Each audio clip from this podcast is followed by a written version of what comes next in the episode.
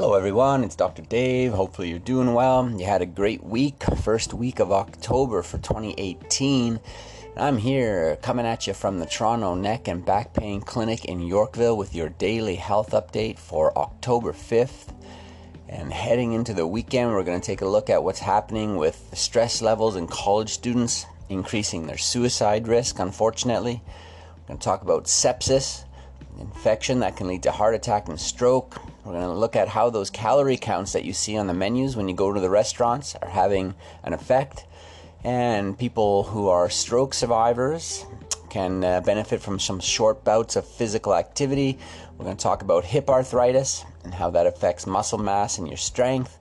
And then, most importantly, maybe, but at least very importantly, we're going to talk about reducing your risk factors for diabetes Heart disease, cancer, and stroke are increasing in North America at a steady rate, and um, diabetes is actually increasing even more. So, knowing how to prevent those risk factors is very important. We're going to touch on that today. Not going to treat, diagnose, prevent, or cure any illness or disease with our time together today. Pardon me. But you just never know what kind of positive things will come from sharing some time together, focusing on your health might steer your decisions and thoughts and actions for the day, lead your health in a better direction, or support your health and keep it from deteriorating. That would be great. Always remember that some of the suggestions we make that you might hear that you decide to implement might be better implemented in conjunction with a healthcare provider. So don't ever hurt, uh, don't ever be uh, hesitant to reach out and seek some health so you can invest in yourself with some customization, personalization, and individualization. What's going on with the voice today? My goodness. So, college students, an analysis of survey data collected from more than 67,000 college students revealed a relationship between the number of stressful life events encountered during a school year and an increased risk for self harm or suicidal thoughts or attempts. According to researchers, stressful life events can include high levels of academic pressure, the death of a family member or friend, family problems, relationship problems, financial strain, personal health problems, a friend or loved one with health problems, poor self image, and sleep difficulty. That from the Depression and Anxiety Journal, September 2018. You know, being downtown in a large urban center, we of course have uh, many universities and colleges. We encounter many students in their programs, and yes, they are suffering from the student syndrome. Not only do they have their schoolwork, desk work, computer work uh, that impacts their health and wellness, but they're also human beings with lives, and um, it's a complicated time in their life where they're transitioning from their studies to looking forward to starting their life with work and um, creating a relationship and establishing their homes. Um, a lot of things going on while they're still trying to enjoy themselves. And uh, we see people at the clinic for some physical ailments, uh, postural related things. However, stress is always a cofactor uh, in this category without exception uh, because this is one of the hardest times during our lives. And depending on what else is going on in our lifetime, can be even harder. So, good to reach out and support our young people, these young adults who are trying to get into the groove of their life and make sure that uh, we can support them in a positive way, especially with their mental health and their mental attitude. And remember that academics not everything. Certainly, for those people who are looking to get into a certain career, studying is very important. However, it should never come at the expense of your health. Uh, it's never justified, nor does it make sense. Um, of course, sometimes we know we have to do some things to get to where we want to be. However, we just have to be cautious that the return on that effort uh, is congruent with who we are and what we want to do. All right. Heart attack and stroke, leading causes of morbidity and mortality in North America.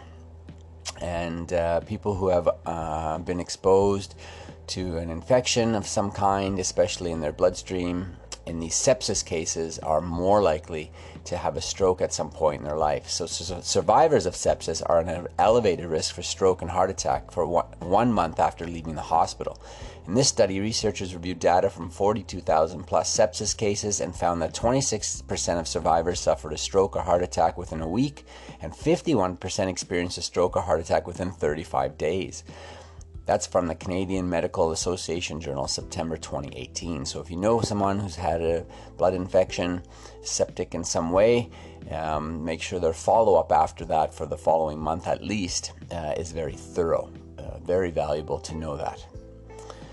So, if you go to the restaurant these days, you're going to see that on the menus, especially in fast food restaurants, up on the boards, if you happen to occasionally indulge, which is okay, that um, there are some calorie counts listed there. And probably a good idea because it can curb your choices to know that there might be similar things on the menu, but one of them may have considerably less impact on your health. So, among a group of 5,000 diners, those given menus lacking calorie data order meals with 3% more calories than participants provided menus that included that information. Interestingly, the researchers observed the differences in total calories ordered only affected appetizer and entree choices and did not affect dessert and drink considerations. Furthermore, there was no downside for restaurants as their revenue, profit, and labor costs remain unchanged. That from the National Bureau of Economic Research, August 2018. So, appetizers and entrees, a little bit healthier choices, but you want to reconsider the dessert and drink options as well to make sure that you're checking that calorie count and actually whether or not you need them water and skipping the dessert are the fastest ways to improve on your uh, nutrition choices if that's something that you regularly do, especially when you eat out. Uh, I know occasionally it's still fun to do, but the meal eating out in and of itself should be somewhat, uh, uh you know, pleasurable and something new or different and fun. So the dessert and uh, drink may not be necessary. But if you do, just check those calories. Maybe there's something on there that you would in- equally enjoy, but with less of an impact on your health with those calories. Our stroke patients, again, uh, for those stroke survivors, new research shows that breaking up sedentary activity with short bouts of light exercise can reduce the risk for future cardiovascular issues. Among a group of 19 stroke patients, researchers found that engaging in three minutes of walking or light physical activity every half hour led to improvements in systolic blood pressure of up to 5 millimeters of mercury when compared with sitting for eight consecutive hours. That from the International Journal of Stroke, September 2018. If you or someone you know is a stroke survivor, talk to their healthcare provider with them to ensure that they can engage in these short bouts of physical activity, in which case it seems like, based on this research and literature, that would be a smart thing to do so that they don't have a future incident or further complications from that stroke. So, diabetes is on the rise, especially in young people getting di- diagnosed earlier and earlier with type 2 diabetes. So, how can we reduce those risk factors? Some of them are controllable, such as maintaining a healthy weight, eating healthy foods, and getting regular exercise. It's, it's all that function, food, and fitness. That food and fitness help support a healthy functioning pancreas. So, the American Heart Association adds that the following risk factors are also under a person's control managing stress, avoiding smoking, limiting alcohol, and getting quality sleep.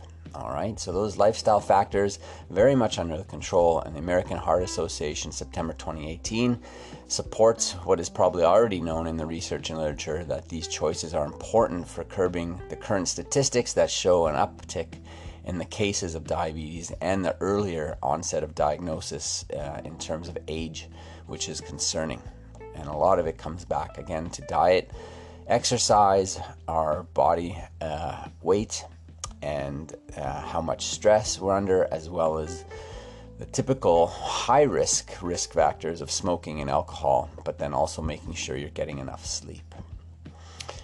One of the problems we see outside of back pain and neck pain in the clinic has to do with hip arthritis. Hip and knee arthritis are especially concerning because nobody wants to go and have those replaced with the surgery.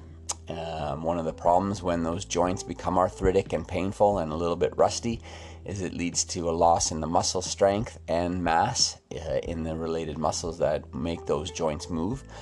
And in this study from the BMC Musculoskeletal Disorders Journal in August 2018, the comparisons of hip and knee muscle strength between patients with mild to moderate hip osteoarthritis and healthy individuals found that hip osteoarthritis patients demonstrated significantly lower knee flexor, knee extensor, hip flexor, and hip extensor and hip abductor strength. These findings suggest that hip osteoarthritis patients should be encouraged to perform exercises aimed at improving muscle strength in the hips and knees in order to prevent the generalized muscle weakness and strength asymmetries observed in more advanced cases. So, Interestingly, that would be of benefit, no doubt, strengthening those muscles because they do get weak when the joint becomes degenerated or is degenerating. However, a, a, more effective or a concomitant, something to do at the same time would be addressing the joint mechanics itself, which is something that um, chiropractic treatments, osteopathic treatments, and some physio and athletic therapy treatments can do with mobilizations and adjustments to make sure that you're maintaining a higher level of joint function, in which case the muscles will be better able to do what they're designed and programmed to do and they won't atrophy or become weak. So, joint function in arthritis, uh, there's a happy medium there where too much movement is going to be problematic, too little movement is going to be problematic. And certain treatments like chiropractic can increase the range of that healthy sector where you can move the joint, which then again allows the muscles to be healthier as well. So, don't uh, hesitate to see the chiropractor, not just neck and back pain, um, but hip and knee joint problems as well. All right, heading into the weekend, October. Everybody, it's a Thanksgiving weekend here in Canada. Hopefully, you enjoy your time with your family and uh, enjoy the fall weather. Get outside, enjoy nature, get your body moving, eat some healthy food for Thanksgiving. And um, I'll look forward to catching up with you on next week. Probably we'll have a special Monday, Thanksgiving daily health update, uh, and then through the rest of the week, supporting you in October, making those healthy decisions to create those great experiences in your life. Today's quote comes from Charles Williams. He says, I think in order to move forward into the future, you need to know where you've been. Nothing wrong with reflecting on the past, but make sure that your past doesn't dictate your future. You're in control of what happens from this day forward, including with your health and wellness. You may learn from some of your experiences you've had in the past, good and bad, but going forward, it's still a matter of making some good decisions for yourself. And staying plugged into the daily health update can definitely let you do that. And it can help steer the health and wellness of those people you love around you. So don't hesitate to increase your knowledge with what you know about health and wellness. You just never know when it's going to come in handy. Enjoy yourselves. Happy Thanksgiving. I'll talk to you soon.